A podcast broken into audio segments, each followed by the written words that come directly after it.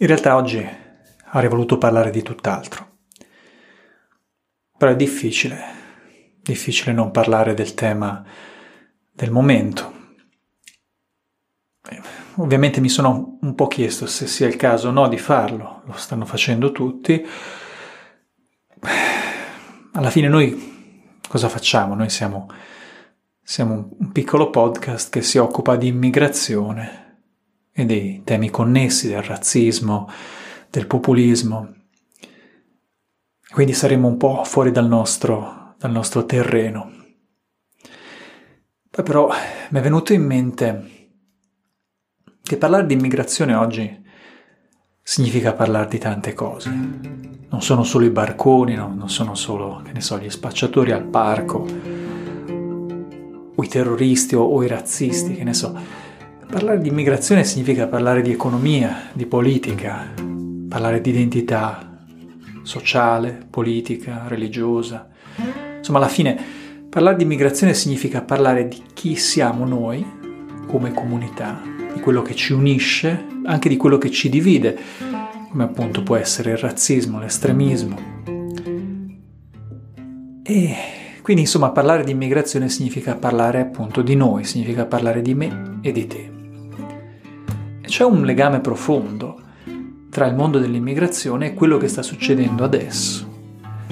Perché a ben vedere tutto sto via vai di gente, dal manager al camionista, al turista, al rifugiato, insomma questo sto groviglio di rotte ferroviarie, autostradali, aeree, navali, dal volo low cost alla TAV, alla crociera, al gommone.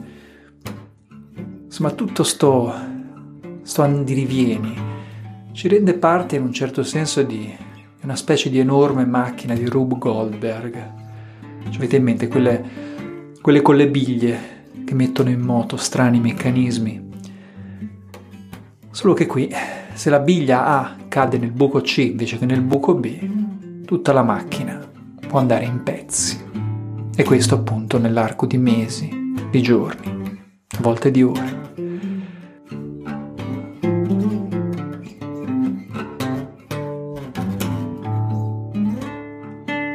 Per darvi un'idea di che cosa vuol dire eh, lo spostamento delle persone, delle cose in giro per il mondo oggi. La prima pandemia di influenza, su cui abbiamo qualche dato statistico attendibile, fece la sua comparsa in Nord Europa all'inizio del 1580. Da lì il virus raggiunse anche l'Italia, dove nella sola città di Roma le cronache ci dicono che deve aver fatto circa 8.000 morti. Ecco, per fare questo viaggio di 2000 km, il virus all'epoca impiegò sei mesi. Il Covid-19, il coronavirus, invece, in soli due mesi ha raggiunto tutti i continenti, tranne l'Antartide.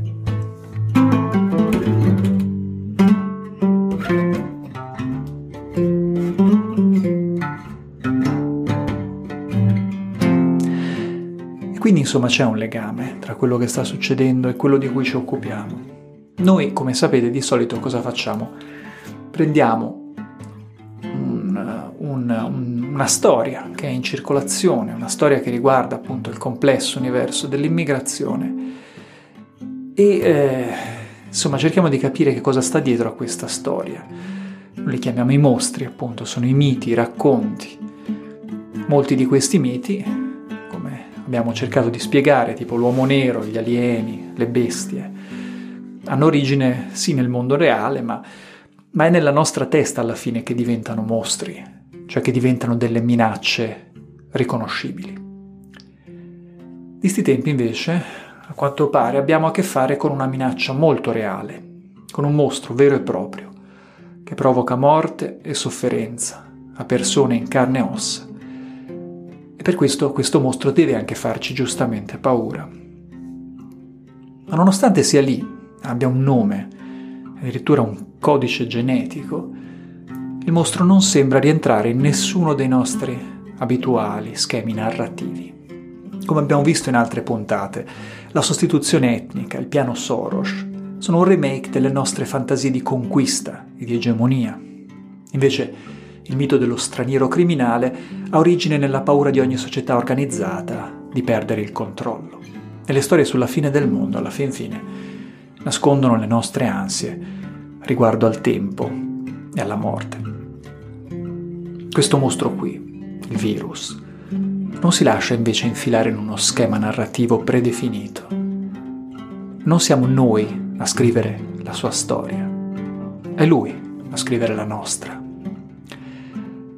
E lo fa, apparentemente, attaccando ed erodendo proprio le basi del nostro vivere civile del XXI secolo. E se proprio vogliamo cercare una storia che possa comprendere e definire il Covid-19, forse la lettura più utile non sono i promessi sposi, non è il Decameron e nemmeno la peste di Camus. Ma forse è la Divina Commedia, perché, almeno secondo me, quella del Covid-19 è una storia di contrappasso. Il contrappasso, lo ricorderete magari dai tempi della scuola, è l'idea su cui è costruito l'inferno di Dante. Cioè, all'inferno i peccatori subiscono una punizione in qualche modo complementare al loro peccato, a volte simile e a volte contraria. Così, per esempio, i golosi e i crapuloni si trascinano in una melma schifosa, mentre gli ignavi, incapaci di prendere una decisione, sono pungolati, ora di qua, ora di là, da uno sciame di calabroni. Ecco, voler forzare un po' l'analogia, il virus potrebbe essere visto come una specie di complessa punizione, forse un antidoto, non lo so, che va a incidere su alcuni aspetti cruciali della società industrializzata contemporanea. Attenzione però, se c'è una cosa che è apparsa evidente fin dall'inizio dell'emergenza, è che il virus squaderna tutti i nostri assunti riguardo ciò che è positivo, negativo, ciò che è giusto e ciò che è sbagliato. Siamo in quella che l'antropologo francese Arnaud Van Gennep chiamerebbe una situazione di liminalità, cioè siamo su una soglia, un momento in cui le strutture della società, le categorie di pensiero, le norme del vivere civile vengono radicalmente messe in discussione. Per cui, in un certo senso, il virus colpisce indifferenziatamente quelli che possiamo considerare vizi o virtù, a seconda della prospettiva da cui li guardiamo. Ecco, cosa ci sia dall'altra parte di questa soglia è impossibile dire. L'unica cosa certa è che, un po' come Dante, dobbiamo attraversare questo inferno per tornare letteralmente a rivedere le stelle. Io sono Fabio Gelli e questo è M.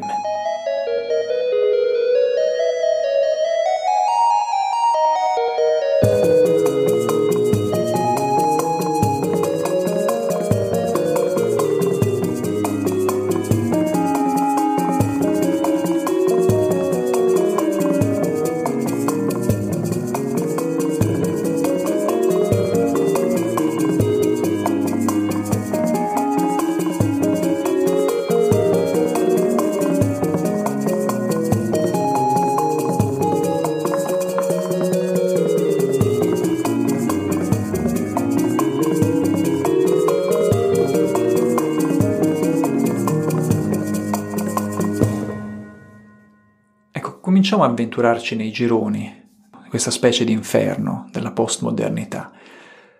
Nel primo girone incontriamo quelli che chiamerei gli olandesi, ma anche francesi, tedeschi, italiani, volanti.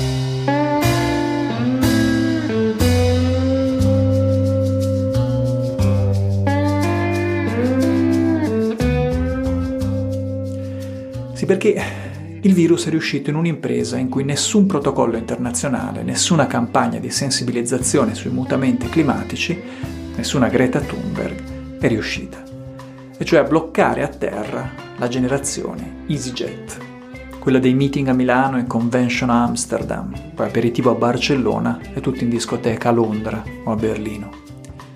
Il movimento di persone tra diversi paesi, abbiamo visto, è ridotto quasi a zero. Ora, è un po' presto per valutare gli effetti di lungo periodo dell'attuale stop dei trasporti, ma vari studi hanno già constatato un drastico calo sia delle emissioni di monossido di carbonio, che più che altro è legato al traffico su gomma, sia di biossido di carbonio, cioè il CO2, legato al traffico aereo, ma anche alle emissioni industriali.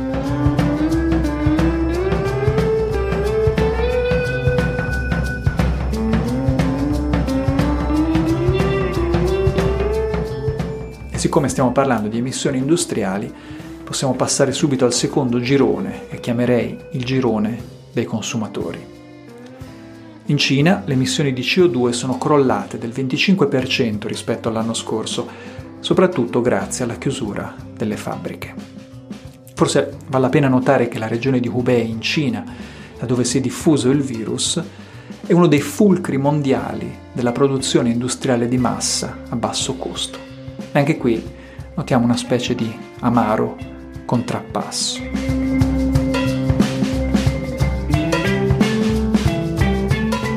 Ecco, anche da noi è possibile immaginarsi una situazione analoga, cioè una riduzione della produttività comporta un calo dei consumi energetici che a sua volta significa una riduzione delle emissioni inquinanti. L'aria più pulita, tra l'altro, va detto, ci salva la vita, non in generale intendo, ma proprio qui, ora. Un ricercatore dell'Università di Stanford in California infatti ha misurato i livelli di inquinamento dell'aria prima e dopo il virus in Cina e stabilito che la chiusura delle fabbriche ha ridotto in maniera sensibile la presenza di particelle inquinanti nell'aria. Particelle che fungono da veicolo, guarda un po', anche al coronavirus. Il taglio involontario delle emissioni causato dal Covid-19 quindi avrebbe probabilmente salvato dal contagio quasi 80.000 persone.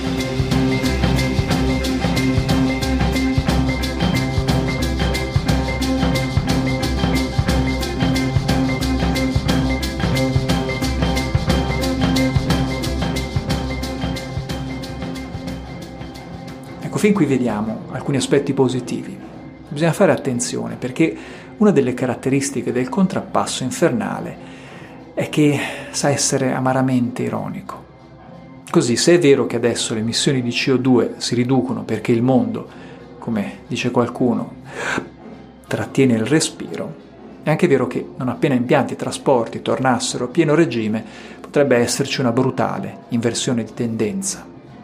I prezzi del carburante e dei certificati per le emissioni tossiche sono in caduta libera, per cui anche con la scusa della recessione che è già iniziata, molte aziende potrebbero decidere di tornare ai carburanti fossili e così fare carta straccia dei piani di riconversione verde.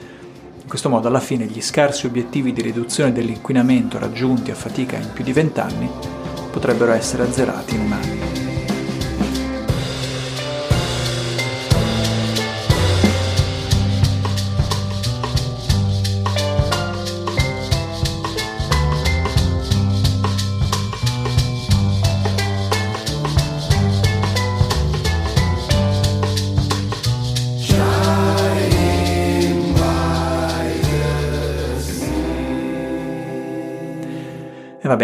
Il mercato, no? Anche l'onnipotente mercato globale non sembra destinato a passare indenne attraverso queste, chiamiamole, tribolate malebolge. Così, da sinistra si sente dire per esempio che il virus ha messo a nudo le nefandezze del sistema economico neoliberale basato sul dogma della crescita. Da destra invece si parla di fallimento dell'economia drogata di capitale pubblico emersa dalla crisi finanziaria del 2008. Com'è come non è, su una cosa però sembra che tutti siano d'accordo. La crisi economica sarà lunga e difficile. Innanzitutto perché il virus, a differenza di una catastrofe naturale o di un crack finanziario, ha la perversa tendenza a colpire diversi paesi in diversi momenti, spalmando in questo modo gli effetti negativi su vari cicli economici, impedendo in questo modo una vera ripresa. Questo significa che se è vero che le fabbriche cinesi stanno riaprendo, è anche vero che lo fanno in un momento in cui la domanda da parte dei loro clienti in Europa e negli Stati Uniti è in caduta libera, a seguito della chiusura delle proprie fabbriche e del lockdown. E quindi la spirale discendente continua,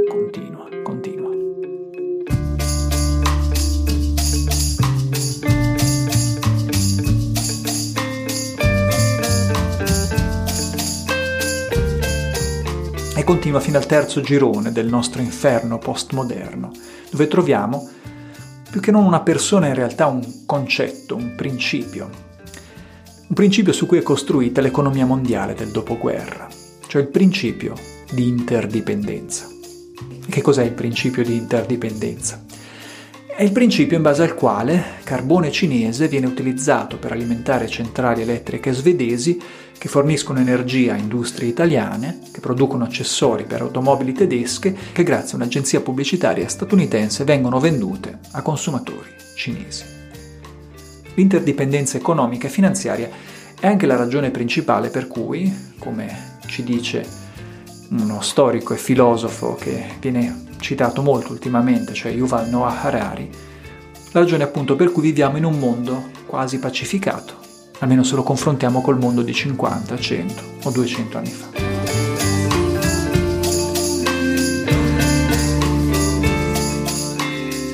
In passato le comunità, ci dice Harari, anche all'interno di imperi e stati più grandi, erano per lo più autosufficienti, cioè producevano quello che bastava loro per sostenersi. Se quindi un gruppo di persone A invadeva il territorio di un gruppo di persone B, poteva prendere possesso di tutte le loro scorte alimentari e così il gruppo A aveva un vantaggio oggettivo. Adesso invece, se il paese A invade il paese B, c'è caso che mandi in tilt l'intero sistema produttivo mondiale, come è successo ad esempio nel caso della guerra del Golfo, quando invadendo l'Iraq gli Stati Uniti hanno innescato una corsa dei prezzi del greggio che in ultima istanza ha danneggiato anche l'industria americana. Insomma, riassumendo, l'interdipendenza tra paesi è tutela e garanzia di pace e stabilità togli l'interdipendenza ed ecco che grandi conflitti armati su scala globale diventano preoccupantemente attuali.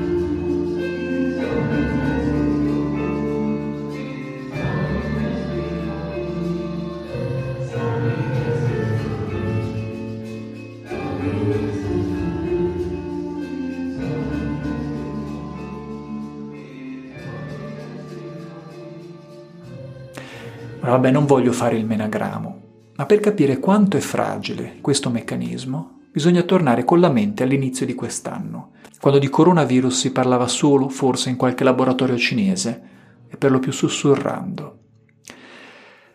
Sapete tutti no, cosa sono i farmaci generici? Sono varianti più economiche e accessibili di farmaci di uso comune, tipo l'aspirina.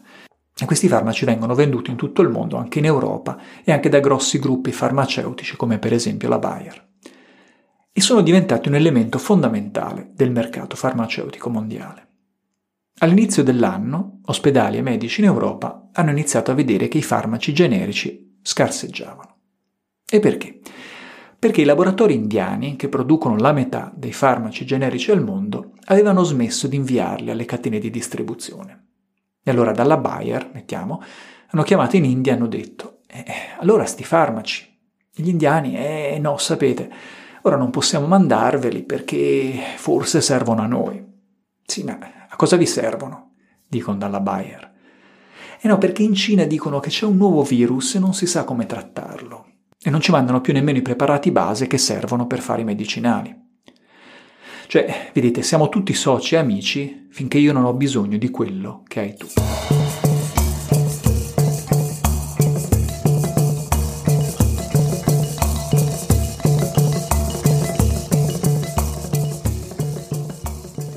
Stessa cosa con le mascherine. Tutti abbiamo sentito le storie di persone che si sono costruite mascherine con garze, tulle, seta, broccato e sciarpe della nonna.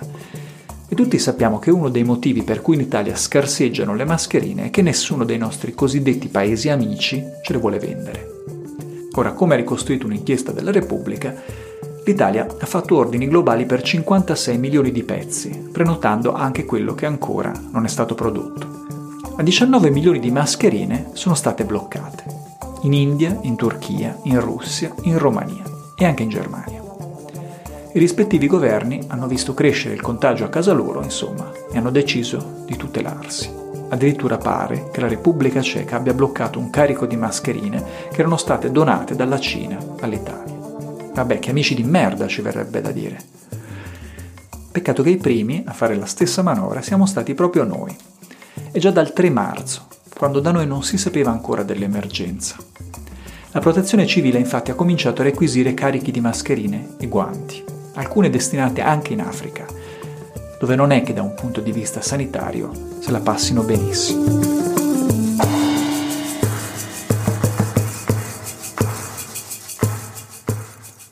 E vabbè dai, su, è l'emergenza, la pandemia, insomma, l'epidemia globale, cosa vuoi fare? Sì, appunto, ma peccato che della nostra società globalizzata, di globale, al momento sia rimasto davvero solo il contagio. E qui direi si scende nel quarto girone, cioè quello che chiamerei il girone dei doganieri. Perché a quanto pare la maggior parte dei paesi colpiti dal morbo ci ha messo sì e no dieci minuti a fare tabula rasa di tre quarti di secolo di accordi internazionali, apertura delle frontiere, integrazione economica. Anche in questo caso mi duole dirlo, ma noi siamo stati un po' l'avanguardia. Già il 10 febbraio l'Italia ha fermato i voli dalla Cina.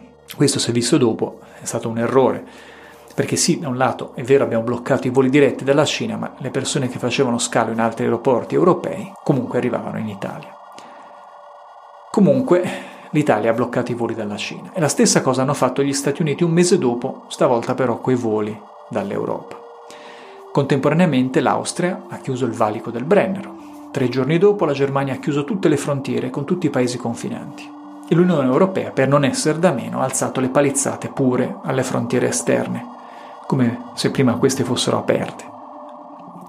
Per inciso, non lo erano, almeno non per le decine di migliaia di profughi di guerra che sopravvivono da settimane al gelo, al valico di frontiera di Pasar Kule in Turchia. Sì, vabbè, ma questa è un'altra storia. Comunque, se la fortezza Europa bastava difendersi contro i virus umani provenienti dall'Africa e dal Medio Oriente, i suoi bastioni a quanto pare nulla possono contro quest'altro virus che, strano ma vero, può assumere l'aspetto di un turista, di un musicista in tournée, di un uomo d'affari. Così, mentre cercavamo di fermare il virus zozzo e stracciato, nero o giallo che sia, il virus vero, quello che uccide, ci è passato sotto il naso, vestito Armani.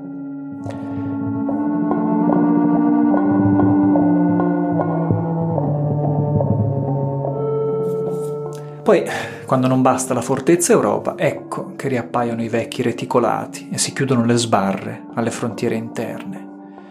Con le parole di Massimo Giannini su Repubblica, l'Europa dei lumi dei padri fondatori di Ventotene, giusta, liberale e solidale, è stata sconfitta da un nemico invisibile e inafferrabile. L'Europa del libero scambio delle idee, degli umani e delle merci è stata costretta a blindare se stessa di fronte a un morbo che toglie il respiro e sequestra lo spazio.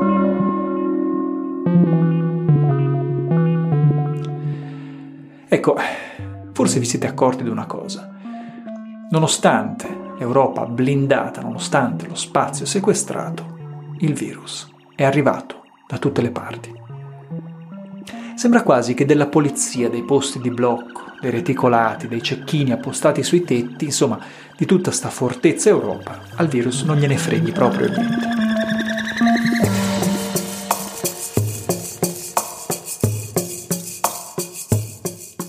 Eppure, alcuni politici europei di rango stanno già pensando a sfruttare il momento per imprimere una svolta ancora più isolazionista all'economia. Così, per esempio, il capogruppo cristiano-democratico al Bundestag tedesco Brinkhaus e il ministro delle finanze francese Le Maire hanno già fatto capire che Francia e Germania si avviano a rivedere i propri piani economici per ridurre la dipendenza dagli altri Paesi membri dell'UE e concentrare in questo modo le attività strategiche in patria. Insomma, gli Stati europei si stanno sempre più comportando come noi, tengono una distanza di sicurezza e magari se incrociano qualcuno per la strada cambiano pure marciapiede.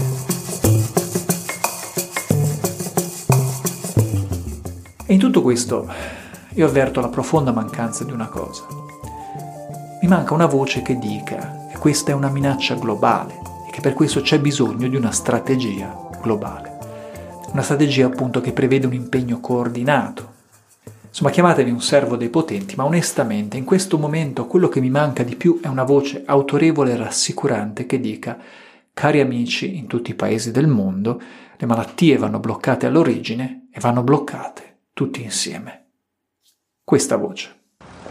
Good afternoon, everybody. Uh, I just want to offer a quick update on Ebola and a number of the issues that have been raised. We know that the best way to protect Americans uh, ultimately is going to stop this outbreak at the source. Uh, and I just had uh, the privilege of speaking with some of the men and women. Questo è il discorso con cui Barack Obama ha annunciato l'impegno degli Stati Uniti nel contrastare l'avanzata dell'Ebola nel 2014, un virus che, ricordiamolo, era all'epoca limitato alla sola Africa occidentale.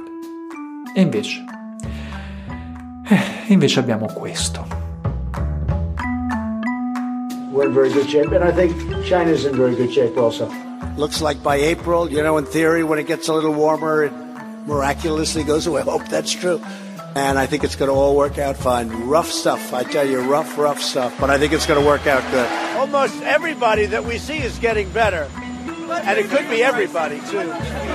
Now the Democrats are politicizing the coronavirus. You know. And this is their new hoax. But anybody that needs a test can have a test. They're all set. Today, the World Health Organization officially announced that this is a global pandemic. We will be suspending all travel from Europe to the United States for the next 30 days. And most of all, if you are sick or not feeling well, stay home.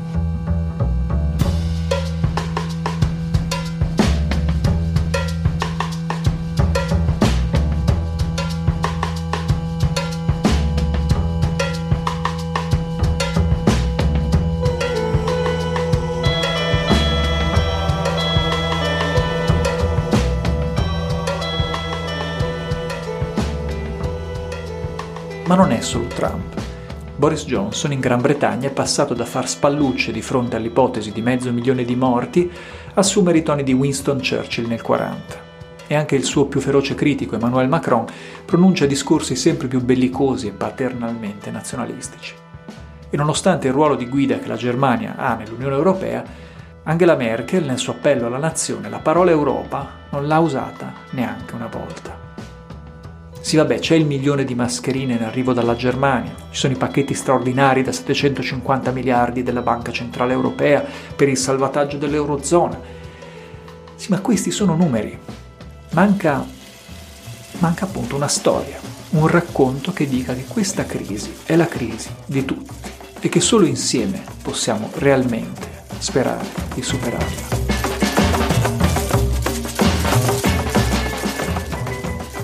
Attualmente la storia più forte, almeno in Italia, è quella raccontata dal tricolore proiettato sui monumenti storici e dall'inno di Mameli che risuona dai balconi. È la storia di un paese che, messo in ginocchio dal dolore e dalla sofferenza, mostra il suo spirito e il suo coraggio.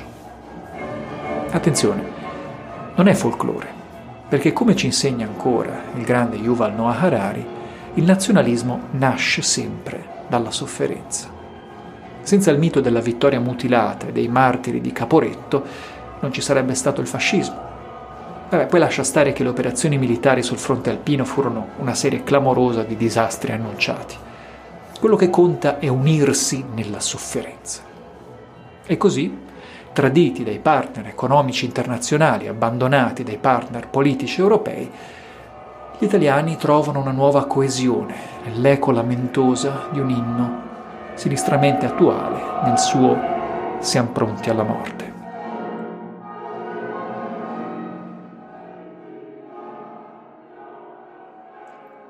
Anche qui però il virus sembra prendersi un po' gioco delle nostre categorie di pensiero, perché nel quinto girone del nostro inferno troviamo proprio loro, i nazionalisti. Uno si immaginerebbe che a questo punto nazionalisti, populisti e sovranisti abbiano gioco facile a prendere in mano la situazione.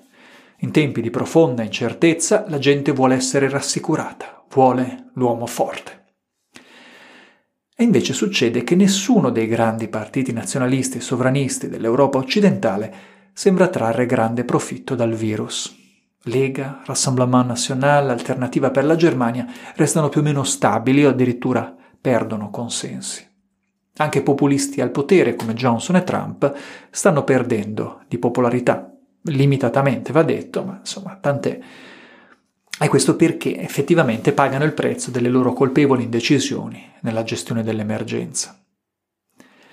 Ma com'è possibile? La paura non è il loro habitat naturale, in cui sguazzano come trote d'allevamento. Beh, come dice il mio amico politologo Cass Mood, il grande limite del populismo è che il populismo non propone mai soluzioni, solo problemi. E questo può andare bene quando la gente è tranquilla e in salute e magari ha bisogno di qualche storia dell'orrore da raccontarsi intorno al fuoco, storie di invasioni, immigrati criminali e terroristi. Per questo motivo, dice Mood, i populisti non hanno avuto grande successo nel sud Europa durante gli anni bui della crisi finanziaria. Solo a fine crisi, quando la gente poteva tornare a occuparsi di questioni astratte, come, che ne so, l'identità culturale e religiosa, sono diventati una forza determinante nella politica europea.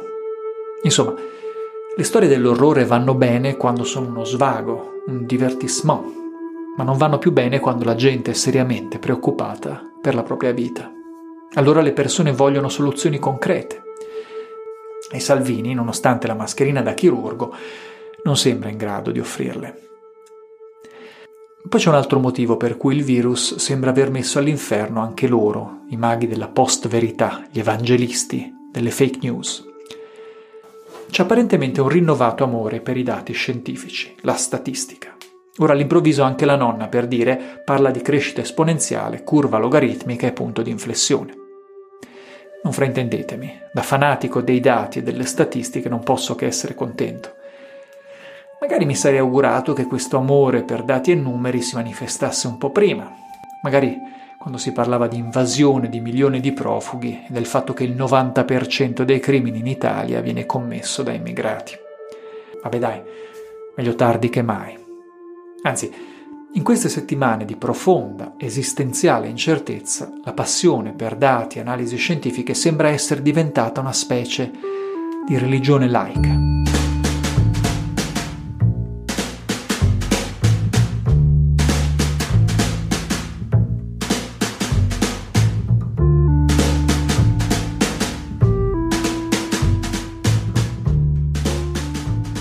Una religione che fa molti proseliti, anche tra i miei amici.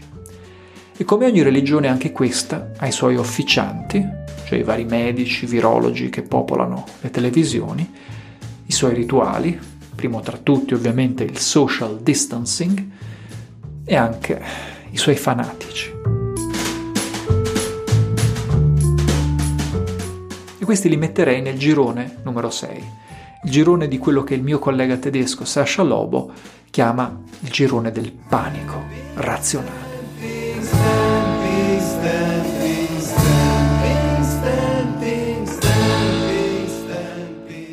Cioè, le persone che in questi giorni sciorinano dati sul contagio, taggano qualsiasi cosa con hashtag io resto a casa, fotografano chi piscia il cane mettono la foto su Facebook, e magari si incattiviscono contro chiunque esca dalla porta di casa gridando vuoi farci morire tutti?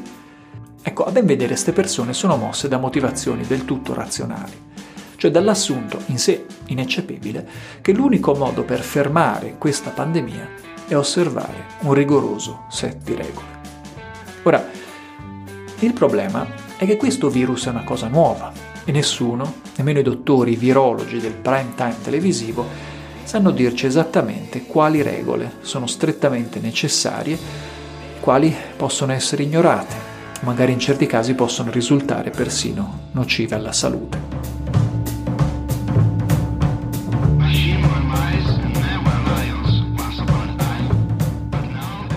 Per esempio, è vero che stando in casa uno evita il contatto con gli altri, e siccome sappiamo che anche persone del tutto prive di sintomi possono trasmettere il virus, anche un incontro fugace per la strada può causare un contagio e quindi mettere a rischio molta gente. Stare in casa però ha altre controindicazioni. Sole e aria fresca, per dire, hanno un effetto benefico sul sistema immunitario. A stare chiusi in casa si rischia di diventare immunodepressi e quindi di ammalarsi più facilmente. Poi ci sono le controindicazioni di natura psicologica e psichiatrica. Stare in casa da soli può essere per molte persone un grave rischio. Gli operatori di alcuni centri di assistenza telefonica a Wuhan hanno documentato per esempio un'enorme crescita delle chiamate d'aiuto da parte di persone con sindromi depressive o tendenze suicide.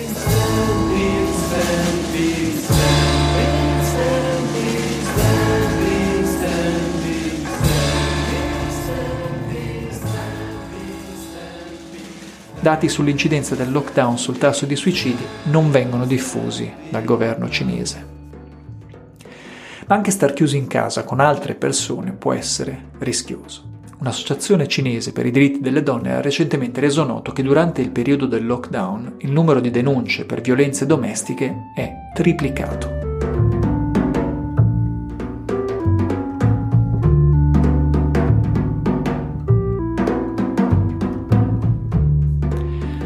Del resto, come diceva quel tale, l'inferno sono gli altri. Quindi prima di urlare contro una persona che cammina per strada o pigliarsela con chi va a correre intorno all'isolato, pensiamo un minuto che forse quella persona ha la scelta tra una passeggiata, una corsa e magari saltare dalla finestra o accoppare moglie e figli.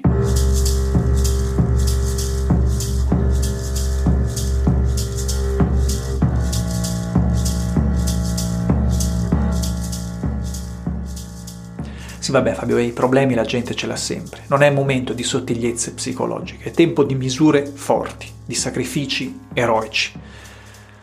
Del resto, non è meglio l'opera del chirurgo che affonda il lucido coltello nella carne al metodo omeopatico che si indugia nel da fare?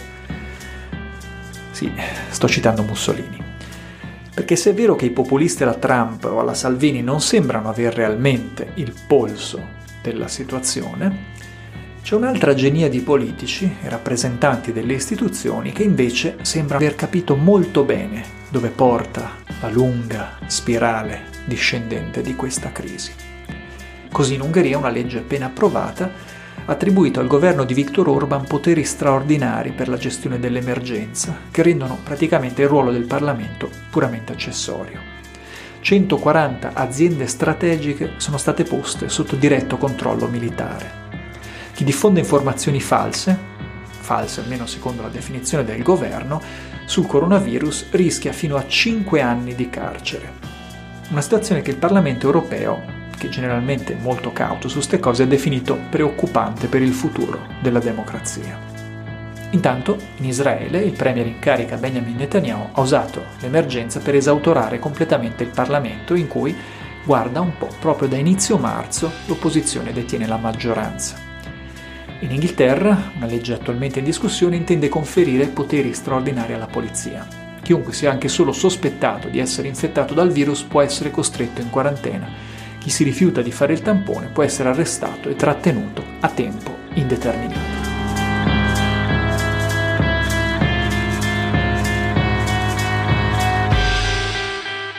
E anche l'Italia, che ovviamente è colpita in maniera particolarmente grave dal virus, non scherza con una rapida serie di decreti, Presidente del Consiglio, Presidenti di Regione, persino sindaci, per la prima volta nella storia repubblicana hanno limitato d'un colpo libertà di movimento, libertà di aggregazione e anche in parte libertà di parola, dal momento che il garante per la comunicazione ha invitato direttamente le piattaforme social a bloccare contenuti non autorizzati sul tema coronavirus.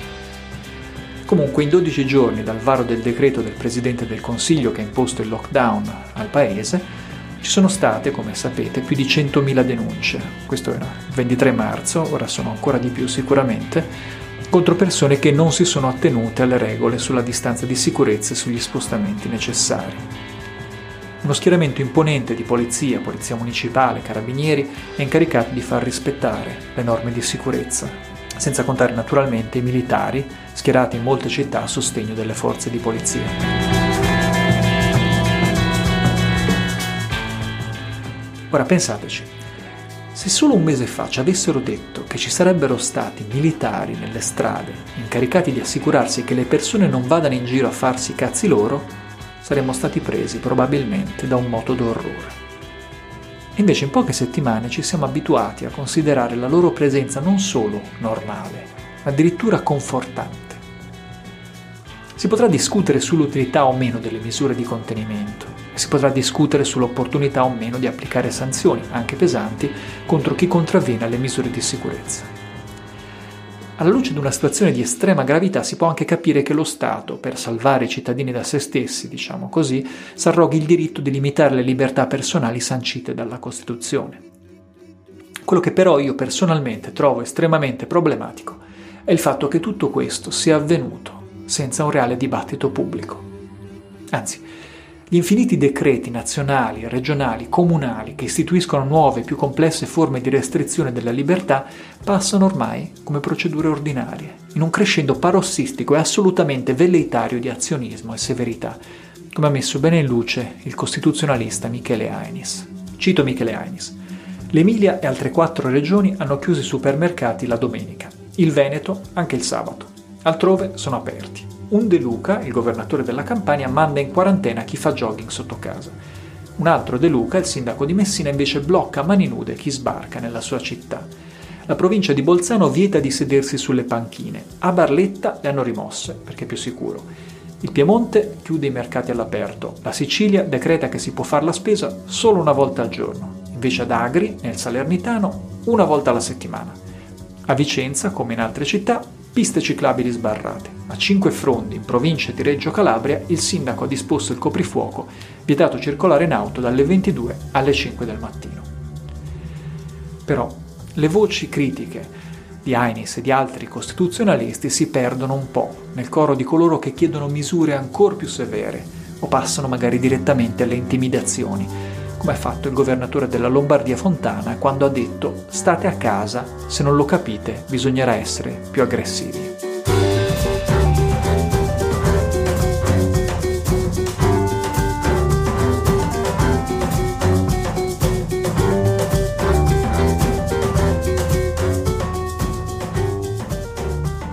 Aggressivi, sì, come se i cittadini fossero nemici da aggredire con ogni mezzo. Il problema è che è molto difficile uscire dal coro. Com'è che si dice? Nessuno vuole essere cagion del male altrui. Così l'argomento vuoi farci morire tutti diventa una specie di clava nelle mani di chiunque chiede ancora più sorveglianza, ancora più rigore, ancora più repressione. Queste persone ce ne sono tante, alcune le conosco anche, hanno trovato improvvisamente il proprio modello di società ideale, la Cina. Ti dicono guarda, in poco più di due mesi con mano di ferro il governo di Pechino è riuscito a domare il virus. Allora cosa vuoi che contino le campagne di disinformazione, le centinaia di arresti arbitrari? Ricordiamoci per dire che l'oftalmologo che per primo ha rivelato al mondo l'esistenza del virus è stato messo in stato di fermo e poi successivamente crepato di Covid-19. Ecco che cosa conta la sorveglianza capillare con telecamere, con riconoscimento facciale, i sensori per la temperatura per le strade, le hotline per denunciare le persone che non si attengono alle regole. Cosa conta tutto questo? Il fine, cioè la riduzione del contagio, giustifica tutti i mezzi. Tutti. Così, proprio su modello cinese, la Lombardia ha tracciato i movimenti dei cittadini usando la rete cellulare per stabilire quanti effettivamente si attengano alle norme contro la libera circolazione. Una task force governativa intanto si appresta a usare dati di Facebook per studiare lo spostamento di persone dalle aree a più alto contagio verso aree meno affette. Vari comuni hanno già messo in funzione droni che possono identificare le persone che tentano di spostarsi indebitamente fuori dalle zone autorizzate o contravvengono al divieto di assembramento. E la città di Firenze è pronta a attivare una rete di telecamere per il monitoraggio strada per strada. Tutte misure che potrebbero stare molto bene in un romanzo di Philip K. Dick, ma che la stampa italiana bolla giovialmente come dispositivi anti-furbetti.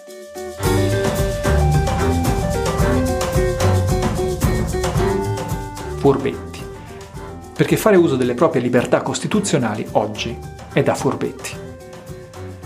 E vabbè dai, ti dicono gli oltranzisti della quarantena, non sa mica la Cina. Quando il male poi sarà debellato si tornerà alla normalità, no?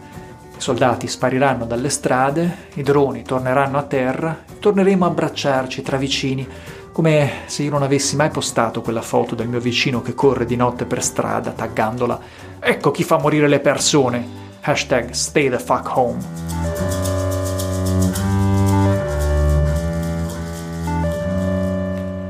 Sarebbe bello se fosse così, ma ho buoni motivi per essere un po' scettico. Primo, nonostante la fase acuta dell'epidemia sia passata, la Cina, e vabbè, è la Cina, comunque non ha per niente ridotto le misure di sicurezza. Secondo, la storia ci ha insegnato che una volta che sacrifichi le libertà personali in nome della sicurezza, è molto, molto difficile tornare indietro. Vi faccio un esempio. Qualcuno si ricorderà ancora di com'era prendere un aereo negli anni 90. Si arrivava tranquillamente fino al gate con amici e parenti. Si prendeva sulle borse, ci si salutava, ci si imbarcava. Controlli minimi. Oggi non ci sembra strano che ci sia un macchinario all'aeroporto che ci fa una specie di radiografia per vedere se abbiamo o no una gamba artificiale. E non ci sembra nemmeno strano che ci possa essere richiesto di aprire la nostra borsa e mostrare a sconosciuti la nostra collezione di vibratori per non parlare di quando uno si dimentica di mettere il liquido per le lenti nell'apposita bustina di plastica. Ecco, che cosa è successo? Molti sanno la risposta. È successo l'11 settembre. Poco più di un mese dopo il terribile attentato, il governo degli Stati Uniti ha approvato il Patriot Act, una legge che autorizzava il governo a effettuare un monitoraggio molto dettagliato dei cittadini per scoprire eventuali intenti terroristici.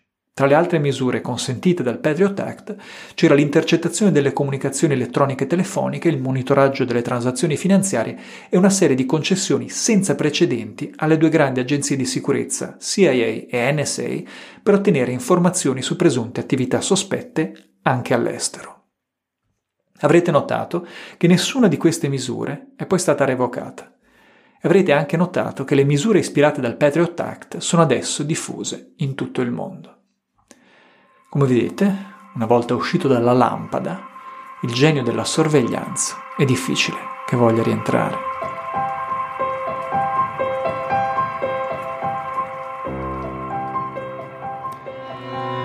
Perché non appena l'emergenza virus sarà rientrata, comincerà un'altra emergenza, quella generata dall'inevitabile serie di serrate, bancarotte, licenziamenti, perdite di posti di lavoro Secondo alcune stime il virus già ora potrebbe costare il posto ad almeno 25 milioni di persone.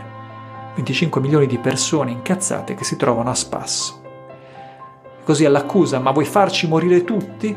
Potrebbe, per esempio, subentrare l'accusa ma vuoi rovinarci tutti? Per difendere i cittadini dalla loro stessa irresponsabilità lo Stato sarebbe allora costretto magari a utilizzare i droni, eh, dai, visto che sono già lì, per monitorare assembramenti, proteste, manifestazioni, magari tracciare i movimenti di alcuni agitatori in giro per il paese in modo da capire quali sono le cellule eversive. Così, in fondo al nostro inferno, nel cocito gelato, insieme ai runner, ai padroni di cani, ai ragazzini che vanno a fumarsi joint al parco e altri vili traditori della patria, non ci troviamo Satana, ma ci troviamo un altro demone il demone della democrazia.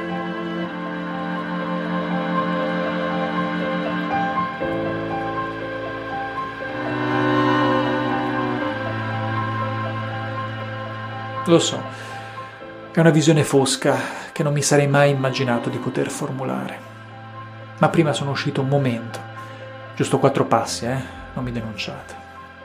Ho guardato in alto, ho visto Giove, splendeva nitido nel cielo. Mi son chiesto, con un po' d'amarezza, mm, quanto ci vorrà ancora perché usciamo davvero fuori a rivedere le stelle?